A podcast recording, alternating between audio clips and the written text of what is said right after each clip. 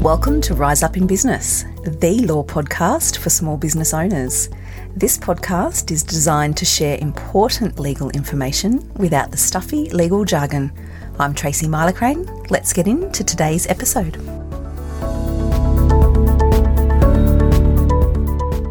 Hello, everyone. Welcome back to another episode of the Rise Up in Business podcast.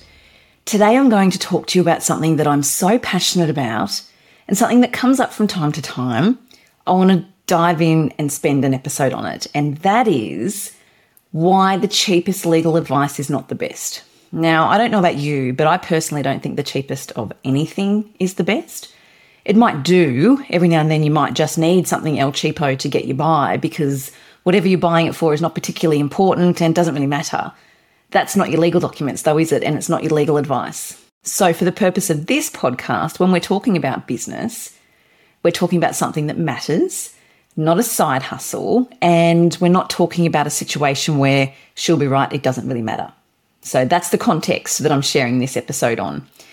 On a podcast that I listened to by somebody who's really well established in business, she said recently, In what world is the cheapest the best? And that just resonated with me so much, as you can imagine because from time to time, I'm asked by people, why is it more expensive to get you to draft my legal documents? I can buy a template for a hundred bucks or something similar. I'm only asked that by people who don't know me, by the way. Anybody who knows me and long-time listeners of this podcast know my answer and they know what I think about templates and they know what I think about the cheapest. But in what world is the cheapest the best? Yes, exactly.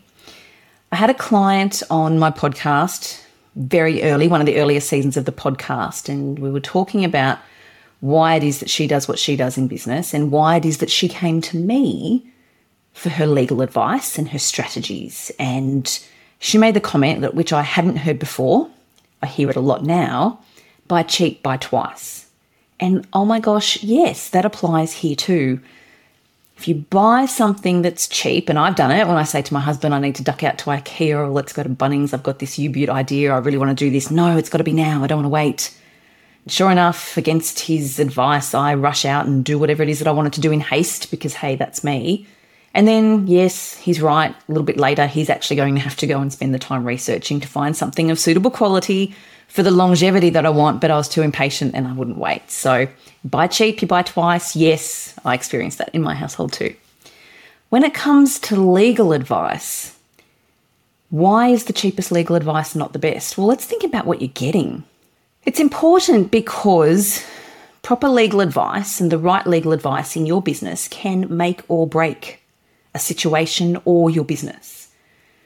Absolutely, it can. It can be viewed as a lifeline. If you don't get it right, you can be headed down a wrong path, or you can be headed down a path ill equipped, ill informed, completely vulnerable, or exposed if you don't get the right advice. So when I'm thinking about this scenario, I think to myself, well, gosh, if you're going to go and jump out of a plane for sport, are you going to shop around to try and find the cheapest parachute? Uh, no. Are you going to shop around to try and find the cheapest instructor? You know, the one that's just qualified? No. My life depends on it. I'd like the best, please. I want peace of mind to know that the parachute and the instructor know what they're doing and I've got good quality parachute. The same applies in business when you're talking about your legal advice. Are you going to want to go with the cheapest and someone who's just qualified and never really done all that much? And someone who's not seasoned and someone who doesn't necessarily have any experience whatsoever in my particular area, but it's cheap, so I'll take it. I would think that most people listening to this podcast would be saying no. Tracy, I agree with you. I absolutely don't want that either. I want somebody who is seasoned, experienced, who knows what they're talking about, someone who's niched, someone who can guide me, someone who can add value, someone who knows what they're doing. It's much like the arena when we're choosing a player. So we're choosing a lawyer in this case, we're choosing where we're going to get our legal advice. I want to get it from someone who's been in the arena, who's had the fight, who knows what they're doing, someone who's got the experience not the person who perhaps has studied it and who's written about it and who's sitting on the sideline offering their critique or their criticisms. I want someone who's been in the arena. And guess what? So do my clients. They want someone who's been in the arena and they know what the hell is going on and they know what to look out for and they know what to share and what it is I need to be aware of, someone to guide me. Absolutely. I get it. That's one of the reasons why the cheapest isn't the best, because what are you getting? When you're thinking about it, what are you getting? Are you getting a template? Are you getting a tick a box answer? Are you getting advice from a textbook or that someone's Googled? Or are you getting a lawyer who is going to invest their time and their energy to understand your business and know your business, to dive in and ask some questions to make sure that you know what it is you're after and to make sure that they're guiding you on anything else that you need to know, and somebody who has the experience and the expertise that you need to answer your question to guide you on your path in your business. I'll bet you it's the latter.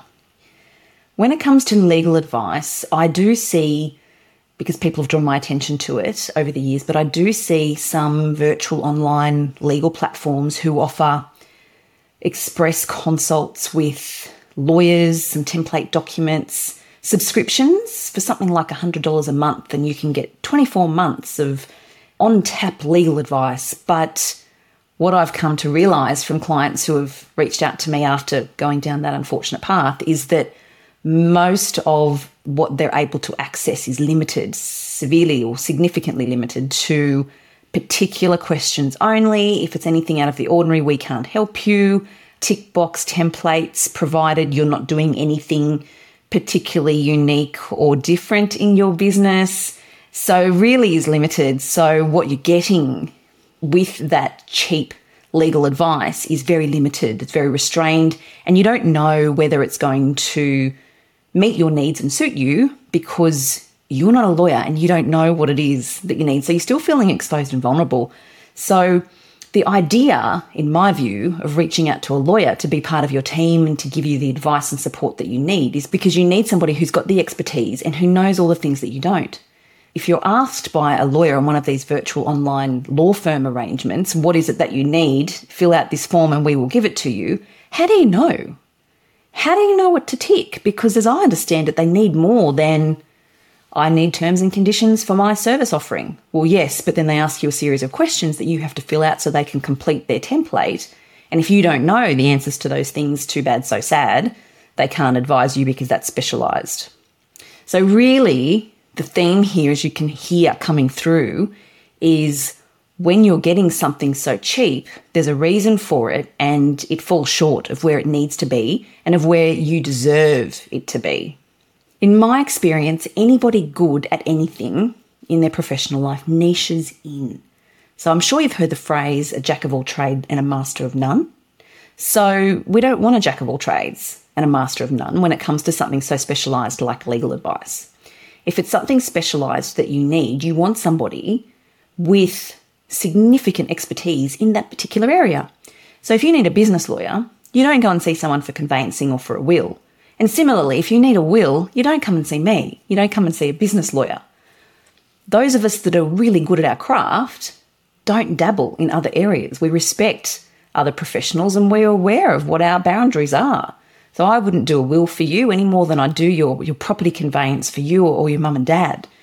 But there are lawyers who do because they're good at it and they niche. So if you think about a situation of you've got a health issue and you know that it's in relation to your neurological function and it's really worrying you, and you go to your GP and you ask for a referral and you end up needing a brain surgeon. Who do you want to operate on you? Your GP or the brain surgeon that's had loads of experience at putting people under the knife and who's got a stellar outcome? I know which one I'm going to, and it's not the GP, not for that. It's horses for courses. Same thing goes when you're reaching out to someone for legal advice. It was only very recently that a client came to me and said, Look, the other side, I handed over our agreement. I won't go into any more detail than this, but I handed over our agreement, and the other side gave it to their friend, who's a newly admitted lawyer, and she's got these comments. And I read those comments, and I was really worried because the comments made it very clear that the person reading it i.e., the new lawyer, didn't understand what she was reading. And these poor people who had gone to her to get advice because she had the label lawyer, she had the title lawyer, thought that she must know all the things, but she didn't. And it was very clear from the comments she made. So when you're seeking professional advice, that's what the cheapest is going to get you. You've got to ask yourself, what is the cheapest getting here? When it comes to cheap legal advice, what you're getting is vulnerability and exposure. When what you should be getting is confidence, peace of mind, and a solid legal framework to move forward. That, my friends, is why the cheapest is not the best. Because somebody with the experience, with the expertise, who is seasoned, who's been in the arena, who knows what it is that they need to know to be able to do what it is that they're doing, they would charge for it. They charge their worth. As you charge your worth in your business, they will charge their worth in their business. I see it too often. I think it's scary. And I'm hoping that this episode it will shed a little bit of light on what it is to look out for when you are seeking legal representation, when you're looking for a lawyer to be a part of your team. What else do you need to be focused on other than the price? This is not a podcast where I'm saying to you price is not important. It is. Budget is a reality of any small business. Cash flow is real. We've got to balance it out. But when you're triaging and you're working out where to spend your money and when, my view, for the reasons I've outlined on this episode and previous episodes, is that the legal advice needs to be at the top, most definitely above business coaches, web branding, social media, marketing. Because if you don't get that right, you could be setting yourself up for failure. And if you end up in a situation which is a result of cheap or no legal advice, it can cost you big time. It can cost you a lot in terms of the ability to continue trading. It can cost you a lot in terms of the risk, your reputation, the whole lot. It's not worth it and it can be avoided. That's it for today's episode. That's my take, and that's what I wanted to share with you on why the cheapest legal advice is not the best. It's clearly not after listening to this episode. If you were ever in any doubt, you know now why it's not. If you think that you need legal help, if you're not sure if you've got the right legal documents in place, if you're not quite sure what you need, please jump over to the website and have a look at the masterclasses on there. I've recorded a series of masterclasses to help business owners like you spend some time on your own to work through, just to listen to all the things that I share in these masterclasses so that you know where you sit with your business, what you need, what you've got, and you can work it out and get some real clarity then so that you're a little clearer when you do reach out to someone like me or your business lawyer to get some help on up leveling or next steps with your legal documents. As always, thanks for listening. I'll catch you next time.